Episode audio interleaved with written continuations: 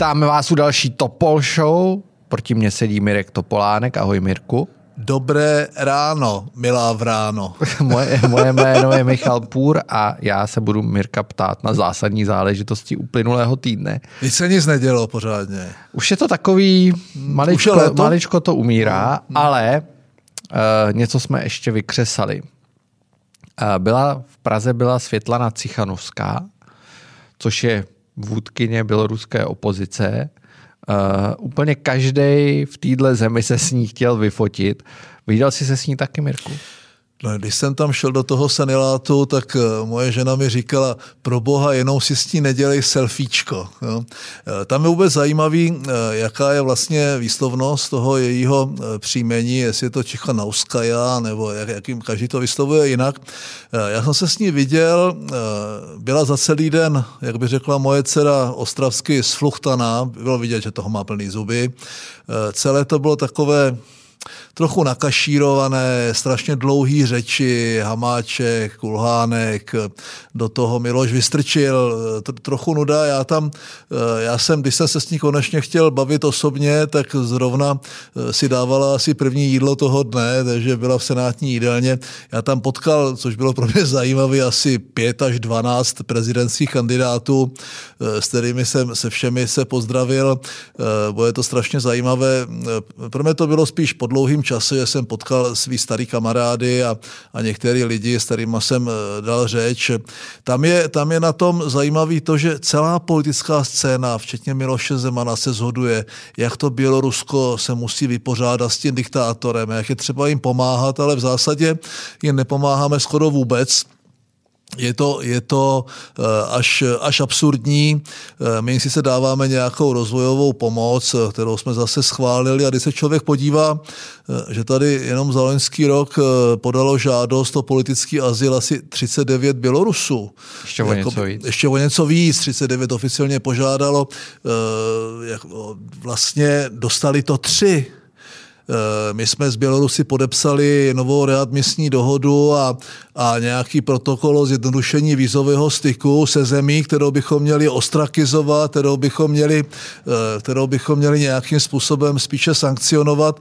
No a teď čekáme, až se ti evropští soudruzi rozhodnou, jaké sankce uh, uvalíme na běloruský totalitní režim a na Lukašenka a na případnou skupinu lidí kolem něj.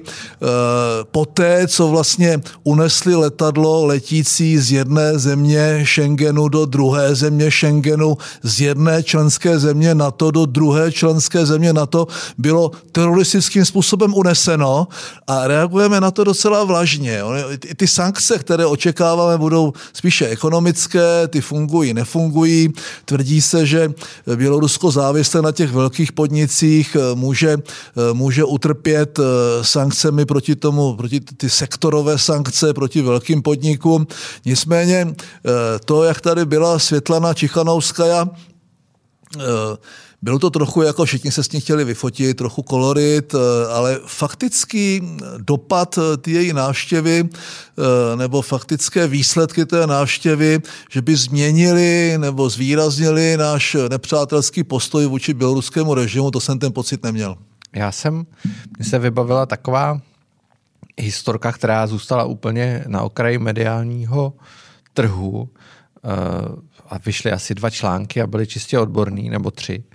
Uh, Ústecký kraj asi dva měsíce zpátky má takovou dopravní společnost, což je taky nesmysl, ale to necháme na jindy. A normálně nakoupil, vysoutěžil běloruský autobusy. Jo? S tím, že v Ústeckém kraji budou obsluhovat ty linky běloruský autobusy. Tak jestli byly nejlepší Počkej, a nejlevnější. Byly, byly nejlevnější samozřejmě, ale uh, já jsem se někoho z nich ptal, jestli mu to připadá jako normální, že ve chvíli, kdy se zavádí sankce, a je to ani nenapadlo. Mi to jako ani nenapadlo, přestože to je státní podnik, MAS, a nakonec to zrušili a zrušili to kvůli nějakým jako formálním prostě námitkám. A ani to jako nenapadlo, že by v tom mohl být nějaký problém. Je, eh, s Běloruskem je trochu problém. Já si vzpomínám, že eh, pod mým vedením jsme hostili v Praze první summit východního partnerství. Už vůbec byl problém v rámci Evropské unie prosadit projekt východního partnerství. On byl více jakoby polský a švédský, ale my jsme jako první předsednictví ten první summit uspořádali, kde jsou ty země, jako je Ukrajina, Bělorusko, Moldava, Azerbajdžán, Arménie a Gruzie. A vůbec bylo komplikované, koho te- tehdy pozveme, eh, kdy eh, v rámci diskuze v Evropském parlamentu a jak jsem vedl diskuze na Evropské radě, jim zase nepřipadalo tak uhozené, abychom pozvali Lukašenka v té době, což my jsme samozřejmě nechtěli. On přijel nějaký náměstek ministra zahraničí tehdy. Ten projekt je v zásadě mrtvý. Mezi Arménií a Azerbajdžánem ten zamrzlý konflikt o náhorní Karabach přerostl v otevřenou válku. Eh, Gruzie přišla o Jižní Osety a Abcházii Abcházii a nikdo se jich moc nezastal. Eh, Moldova je komplikovaný, komplikovaný stát eh, znovu s tou Podněsterskou republikou, která je otržená, která je proruská. Eh, Ukrajina, tak to sledujeme. Klaun Zelenský pod taktovkou nových oligarchů, jako je Kolomajský a další, nic nového nepřinesl v té ukrajinské politice. Dobře, skrytý konflikt, případná další válka na východu Ukrajiny je na spadnutí. A do toho Bělorusko, které představuje dneska ten poslední totalitní skanzen, takový, takový ten echt v Evropě, i když mám velké pochybnosti o tom, že některé další země nesměřují k, k témuž, řekl bych, ale a, takže to východní partnerství, které jsem vybojovali proti tomu středomorské, středomorské spolupráci, kterou tlačí ty jižní státy, Francie, Itálie, Řecko, Španělsko, Malta a podobně, si muselo vybojovat to místo na slunci a dneska Nemám pocit, že by to východní partnerství jako projekt Evropské unie mělo nějaké výsledky. Já tě potěším, a... já no. tě potěším. Teda možná se tomu zasměješ, ale uh, jelikož to pamatuju, protože jsem byl na, na summitu EU východní partnerství, když uh, jsme předsedali v roce 2009 Unii, tak český předsednictví má jednu z priorit ten předsednictví je, myslím, příští rok, pokud se nepře, ne, nepletu, má jednu z priorit východní partnerství.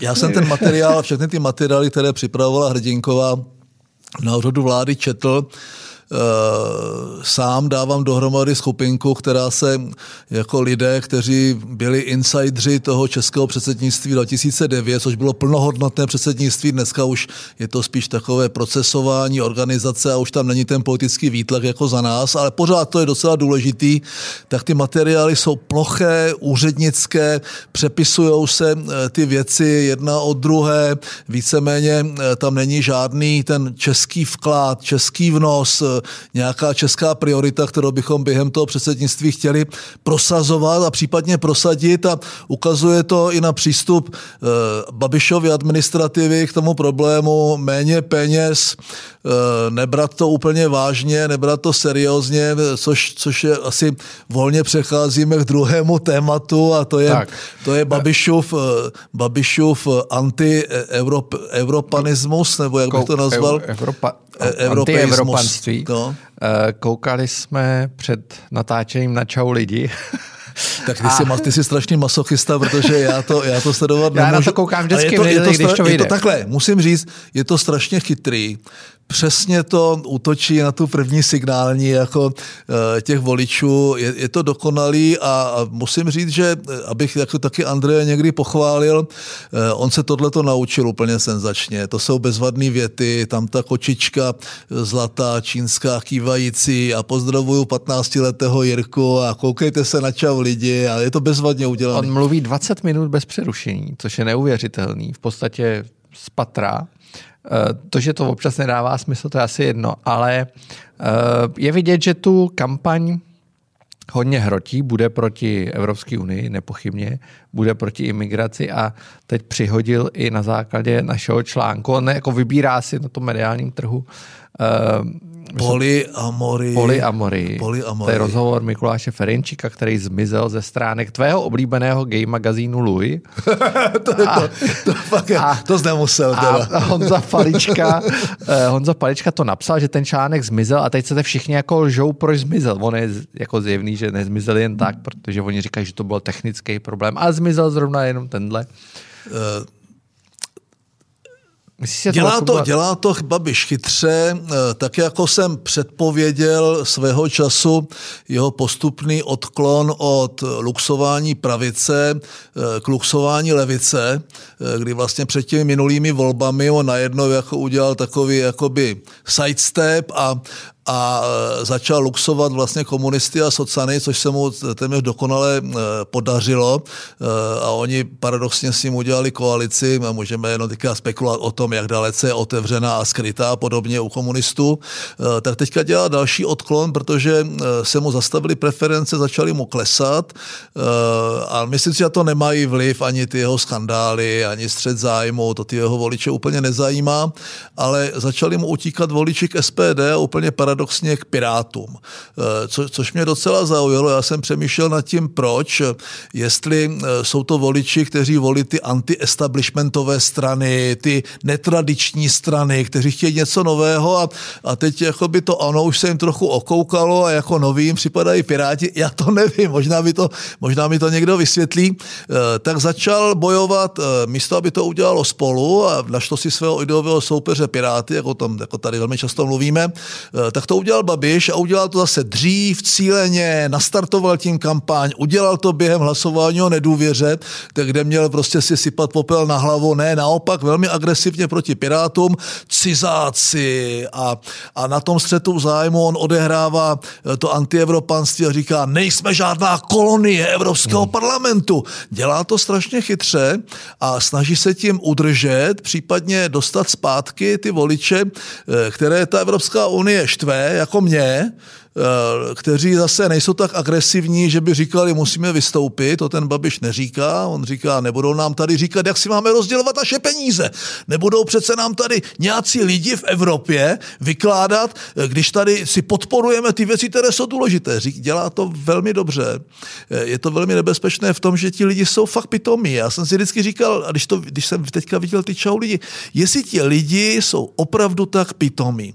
A ukazuje se a potvrzuje to moje obavy, které jsem dopředu měl, že ano, že oni jsou schopni znovu naskočit na ty třistovky toho důchodu, znovu jsou schopni naskočit na to, on nás poslal na dovolenou a on to tady celý proočkoval a brání nás před těmi cizáky. On, Čech, Babiš, brání nás, Čechy, před prostě e, vlnou jakoby toho, toho odporu a toho, jak nás ta Evropská unie nemá ráda, jak my se tady, my jsme Češi, my se musíme bránit. Bezvadný.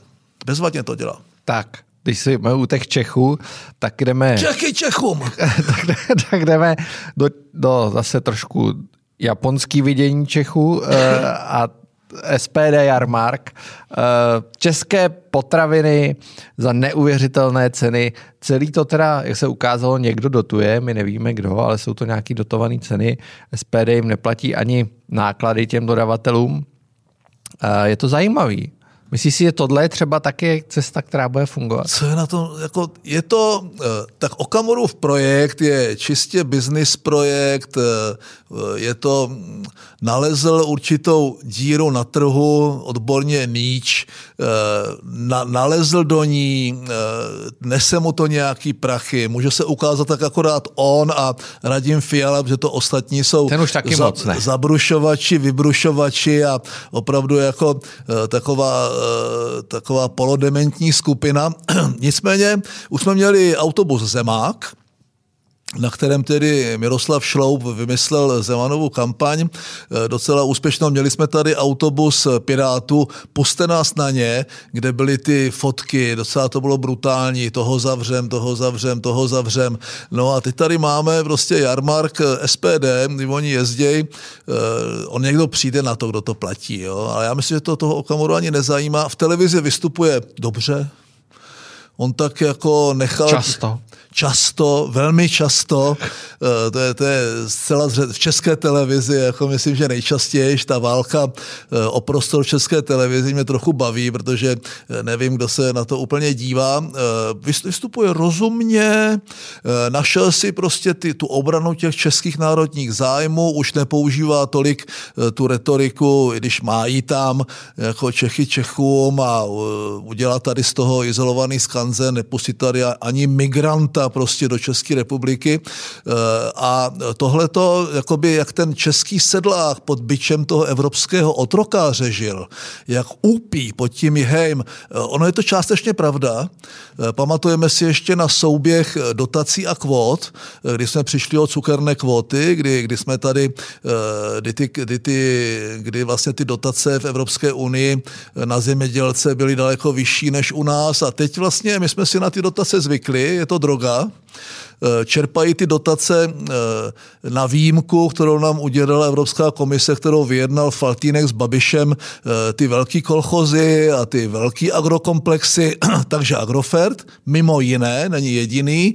A tady prostě Okamura přichází a říká, my tady máme naše české potraviny a my bychom měli prostě podporovat ty naše české potraviny. Je to strašně laciné. Znovu si myslím, že si se nemůže uspět, ale bude uspět uspěje s tou hrou to ta Evropská unie, kvůli ní máme drahé potraviny. Tady, byste, tady vidíte, že by to šlo, kdybychom jenom trochu chtěli. Eh, je to laciný, ti lidi na to naběhnou, eh, už tak s připadají to pandemii, eh, že ta pandemie nebo epidemie covidu měla vliv na počet mozkových buněk, šedé kůry mozkové, možná, že i na hemživost, to já nevím. Eh, to je otázka, to bude možná problém té vakcinace, tak se sníží hemživost a tím vlastně vyřeší ty globální bosové, vyřeší ten problém přelídnění tohoto světa. Takže Okamura hraje jednodušší hru, eh, bude, se, bude, bude soupeřit s ANO, bude soupeřit s Babišem o podobného voliče a myslím si, že se máme na co těšit a já, já bych chtěl, aby v těch televizních pořadech proti sobě vystupoval Okamura, jak se jmenuje ta Majerová z ty Kokotolory a, a případně Volný a Babiš, jo? Aby, aby se ti voliči mohli rozhodnout, kdo reprezentuje ty jejich české zájmy jako nejlépe. A pak by tam mohl být prostě takový ti, a možná ještě šlachta. Jo? A zase já jich ten prostor nedával. Oni jako, eh, já myslím, že není dobře, když, když eh, šéf armády je, je generál a když šéf, šéf policajské strany je policajt, já nevím. Já bych radši, aby to byly nějací normální, skorumpovaní politici. tomu říká Fízl Partaj. Fízl Partaj je docela přesný, no. Tak. Uh, pojď na Janu Maláčovou. Jana Maláčová, Ta, Tvoje oblíbenkyně Jana Maláčová. Ta uh, jak nám tady napsal Honza Padička do našich podkladů, na potápějící se a skoro potopené lodi předvádí naprostou zoufalost a navrhuje zvýšení minimální mzdy na 18 a příští rok už na 20 tisíc korun. Co na to podnikatel, jak by řekl Otačerný? Uh, otač, jasně, Otačerný, blahé paměti, neboštík, dej mu pán Bůh lehké odpočinutí, uh, bezvadný chlap, Všichni by asi chtěli mít větší peníze. Jako to, to se o tom nikdo nepochybuje. A teď v situaci, kdy kdy ta vláda, kdy se ty strany vládní předhánějí v tom, kdo těm svým voličským skupinám nabídne nebo nedej bože dá víc, eh, kdy eh, dělají 100 miliardové schodky, které vůbec nesouvisejí s covidem, eh, které vůbec nesouvisejí s řešením té pandemie nebo s řešením té situace vzniklé pandemii. Nabízet v této situaci, kdy, kdy pomalu jako raketově se blížíme k tomu dluhovému stropu, kdy budeme mít problém problémy splácet postupně úroky z těch eh, úvěrů, které eh, z toho dluhu, který jako stát vytváříme, protože my neplatíme ten dluh samotný, platíme ty úroky, obsluhujeme ten dluh, já nevím, jestli je to 50 miliard nebo hmm, kolik, hmm, 60, 60 to, to je, za mě to bylo 36 a já jsem plakal každou chvíli, že to je strašně moc. A zatím prostě má, prodáváme ty obligace dobře, eh, nejsme nuceni používat asi tolik ty pokladniční poukázky. No ale zase už to není taková hitparáda. No, není to taková Když se podíváš paráda, na ty úrokové sazby, jasně, tak ty jsou výrazně vyšší než Jsou vyšší a hrozba toho, že budou ještě vyšší a my přestaneme mít schopnost eh, splácet nebo vůbec dát dohromady ten balík na splácení eh, těch úroků z toho dluhu, ztratíme důvěru investorů, zhorší se eh, rating České republiky, jakoby schopnost splácet ty, ty dluhy, no tak, tak se budeme blížit k řeckému scénáři, já tím nechci strašit, protože já ne, ne, nemám takový výtlak, abych vyvolal nějakou bouři na trzích a, a podobně, ale to, to mně připadá, že, že to je nezodpovědné, to všichni víme.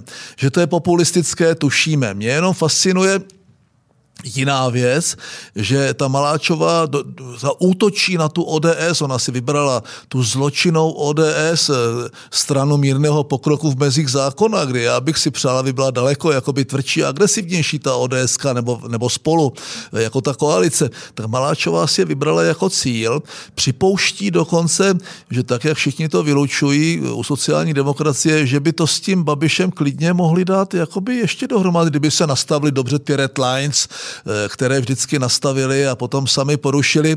Ale někdo by měl vysvětlit, že 3% strana eh, po volbách s někým o koalici nevyjednává z principu, protože není v parlamentu eh, nebo poslanecké sněmovně. Já nevím, jestli, já jsem s tím Honzou Haváčkem vlastně minulý týden mluvil, mně připadalo celkem v pohodě, možná jsem mu měl říct, ale já jsem mu to vlastně říkal, že, by, že, by, že ta Jana Maláčová jim žádné hlasy už dneska nepřinese, eh, protože eh, to, co eh, sociální můžou slíbit, tak to Andrej Babiš a Šilerová jim může dvakrát tolik dát, že vlastně vždycky ten obraz v té společnosti bude, že to zařídili, zařídila ta větší strana, ten seniorní partner a ne ta juniorní, která může pokřikovat a, a může vyhrožovat zvýšení minimální mzdy a čímkoliv, což, což ty podnikatele, jaký to bude mít důsledek? No samozřejmě ti lidi jsou nezaměstnatelní. Eh, ono to povede v konečném důsledku, eh, na, na dobrém příkladu bych to ukázal, výdelně, ať už je to závodní jídelna nebo školní jídelna, eh, ty tácky, prostě buď jsou tam nějaké paní, které za minimální mzdu vybírají z těch tácků ty talíře a hážou ty odpadky do koše, nebo je tam automat, kde to prostě projede, projede tím automatem a ty paní tam nejsou. To znamená, vede to samozřejmě k tomu, že ti lidé jsou nezaměstnatelní a že vlastně se spíše zvýší nezaměstnatelnost zaměstnanost, než aby se zvýšila životní úroveň těch lidí, kteří jsou na té, na té nejnižší mzdě. Je to, je to eh, předvolební, je to populistický, eh, přestože bych jako těm lidem přál vyšší mzdy, tak prostě, když se člověk podívá na tu státní kasu, eh, tak to vypadá spíš naopak a někdo by měl opravdu začít říkat ty, ty husté věty o tom, kolik těch úředníků bude muset opustit svoje místa, ale on to nikdo před těma volbama nebude chtít říkat, že jo. Pojď uh, na do zahraničí, na G7. G7. Byl summit. Je to takový, nevím, už to není, co to bývalo, už ani ty demonstrace tam ani být nemůžou. Teďka je to v konvolu úplně na konci světa. Tak a docela, docela výletní, to šťávu, vole, výletní místo konvol, uh, obsazené, obsazené důchodci. Uh, dříve důchodci, dneska prostě policajty a armádou, tak aby se tam nikdo nedostal. Eh, já mám jako eh, zábavnou historku z natáčení, když jsem byl jedno v kanadském parlamentu, a mám pocit, že to byl kanadský senát, a jednal jsem s tím šéfem toho senátu, což byl starší člověk, který pamatoval ještě Brežněva, a on se mě ptal, že G7, to jsou ty čtyři evropští velikáni, Británie, Německo, Francie, Itálie, pak tam Kanada, Japonsko a Spojené státy americká. Jednu dobu e, začal zasedat v rámci G7, se z toho stala G8 a vlastně byl tam i ruský zástupce a to byl Vladimír Vladimirovič Vladimirovič Putin. A ten kanadský šéf Senátu, Speaker of Senát, se mě ptal, eh, jak to bude, když teďka ten Putin bude vlastně jenom premiér a bude prezidentem ten Medvěděv, to byl ten známý trik prostě s tou výměnou, eh, jak ta G8, vlastně kdo na ní bude jezdit. Já jsem říkal, to nevíš, milí příteli? No stane se to G9. Takže Rusové nejezdí na, na G7, eh, roz, zhodli se na úplně buď plochých věcech, nebo to byly strašný kompromisy. Jediná zajímavá věc je, je eh, sektorová daň na, na, ty, na ty nadnárodní globální IT firmy. Myslím, že 15 nebo 12. Ne, už 15, to, to bylo, 15, ale... což je jenom o 2,5% víc, než mají v Irsku, takže Irové se s tím asi nějak vypořádají, oni to nějak skompenzují, nám to nic moc nepřinese. Eh, zhodli se na tom tyhle ti velikáni, jejich výtlach eh, klesá, ten podíl na tom globálním biznesu z těch 58-60% dříve je dneska nějakých méně jak 30. 28. 28%. To znamená, ten výtlak klesá. Zcela evidentně tam chybí země, jako je Čína, když už teda se zhodli na tom, že sice je to ten soupeř globálně, strašně plochý usnesení, ale jako jinak je to i partner, jo, tak to asi úplně neodpovídá tomu americkému, americkému paradigmatu a nebo tomu narrativu. Čína je jakoby největší, největší nepřítel dneška obchodně, politicky, ideově po všech stránkách, po stránkách lidských práv. No, takže plochý a jediný zajímavý na té G7 podle mě byla královna Alžběta, eh, která i ve svém věku tam byla jediným světlým bodem. Eh, usmívala se, rozsekla dort eh, šavlí, místo aby ho rozřezala nožem, když jí pomáhala ve vodkyně Kamila. Že jo? Byla zábavná a to snad byl jediný světlý bod. A potom ještě mediálně zajímavý eh, dar mezi Bidenem a Borisem Johnsonem, že Biden přivezl uh, Borisovi nějaký kolo s britskou vlajkou a, a Boris mu dal obraz, uh, obraz Edinburgu, už přesně nevím, tak to asi je tak to, co jsem si z toho vzal, jinak je vidět, že oni neví, co dál, boj s pandemií a Boris přichází asi s 13 miliardami korun na výchovu dívek ve třetím světě, speciálně v Africe. Docela, docela nuda v Brně a e, mně to připadalo, že e, ten výtlak té skupiny je malý a že tak je dvacítka, na které jsem měl možnost být, je dneska více reprezentativní eh, v rámci, v rámci toho globálního světa, globálního biznisu a politiky, než je také sedmička. Tak ono, když se podíváš na ty daně, tak třeba v OECD je to věc, která se hodně řeší a všichni říkají, že je vlastně důležitější to, co padne v té OECD, než to, co padne tady na G7. Jo. No, takže eh, tak si v konvolu, možná tam bylo hezky, že si udělali nějaký pěkný procházky. Vím, že královna pozvala Bidenovi na čaj, to muselo být rozkošné. Eh, Biden samozřejmě zítra bude mít meeting v Ženevě, v Ženevě eh, s Putinem, eh, taky se od toho nic moc neočekává. Asi i Evropská unie čekala od Putina, od Bidena něco víc. Zase se tak jako by to kormidlo od toho Trumpa nepootočilo. Bude chtít, aby, aby dávali do rozpočtu 2%, 2% v rámci obraných a těch vojenských rozpočtů na to a má podobný průběh ta jeho cesta Bidenova, jako měla cesta první cesta Obamy, eh, kdy začal na G20, potom byl summit NATO eh, v Kielu a Štrasburku a eh, potom samozřejmě přijeli do Prahy, známá pražská výzva, šílená tekony pod studený pozádech, takže Biden to má podobně, akorát místo Klauze má, má Putina, což zase není takový velký rozdíl. Víš, a ten summit na to, to je přesně ono, tam byla ještě zábava a mé slovenské kolegyni, tam samozřejmě jsme byli všichni mé slovenské kolegyni, demonstranti zapálili hotel i, i, i s věcma, tak uh, to byly ještě časy, kdy se něco dělo. Jo. tak buďme rádi, že se nic neděje. Mě, jako, jak už jsem řekl minule, mě v zásadě nuda baví. Eh, skoro bych řekl, že ty tendence a ty trendy, které v tom globálním světě dneska jsou, eh, z každého spíš děsí, takže já jsem proto, aby byla trochu nuda. Dobře. Doufám, tak, že nuda ne. není na Facebooku. Nebo vlastně teď už je nuda i na Facebooku, protože eh, Facebook smazal, nebo Facebook, já nevím, kdo to maže, asi Facebook, smazal stránky Lubomíru Volnému. Imperium vrací úder. Imperium vrací úder, takže tam už je taky nuda. Tak flákanec to je vůbec ta diskuze, jestli, jestli ty sítě mají tímhle způsobem zasahovat. Eh, mně se nemusí líbit, eh, co ten, co ten člověk píše, eh, ale pokud to není protizákony a ty zákony jsou celkem jasný, pokud to nepodporuje komunismus a fašismus a pro mě teda i úplně stejnou ideologii, jako je islamismus, neopolitický islám, nevyzývá to k vraždám, k pedofílii a nemá to tyhle ty atributy, tak ať si tam každý říká ty ty své bludy. Eh, eh, vůbec se mi nelíbí to, co tam publikoval Flákanec Volný, ale eh, pokud přistoupíme na tu hru, že oni mají právo jako někoho mazat a někoho, někoho ostrakizovat, no tak je to cesta do pekel, protože to příště můžeš být ty, a nebo já, nebo dokoliv jiný, kdo se znelíbí prostě zrovna nějakému trendu modernímu, postfaktickému a v rámci cancel culture, takže já v zásadě nesouhlasím s tím, že, eh, že by měl někdo nadaný nějakou vyšší mocí nebo nějakým lepším vnímáním dobra,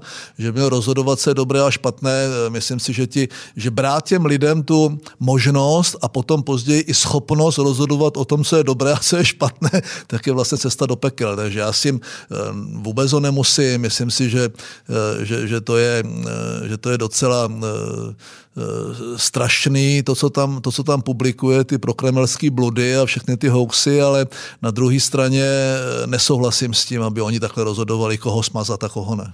Tak, a to je všechno z dnešní Topol Show. Nuda. Eh, ne, krá, krásná Topol Show, spousta insiderských informací. Pište nám, děkujeme vás, že nás posloucháte a pište nám na topolshow.info.cz a pište nám na sociální sítě, na Mirkův Twitterový profil, na můj, eh, na Facebook, všude. Ty jsi vlastně jenom na Twitteru, ale už. Já, já Facebook neumím zrušit. Já bych strašně chtěl Facebook zrušit. Já tam asi dva vlastní účty, které neumím vstoupit a tři nějaký fejkový. Ty tu máme, Mirku. Myslím si, že ty tu máme. Jo, no, tak já potřebuju ten Facebook zrušit. Já tam furt jakoby žiju, i když tam vůbec nejsem.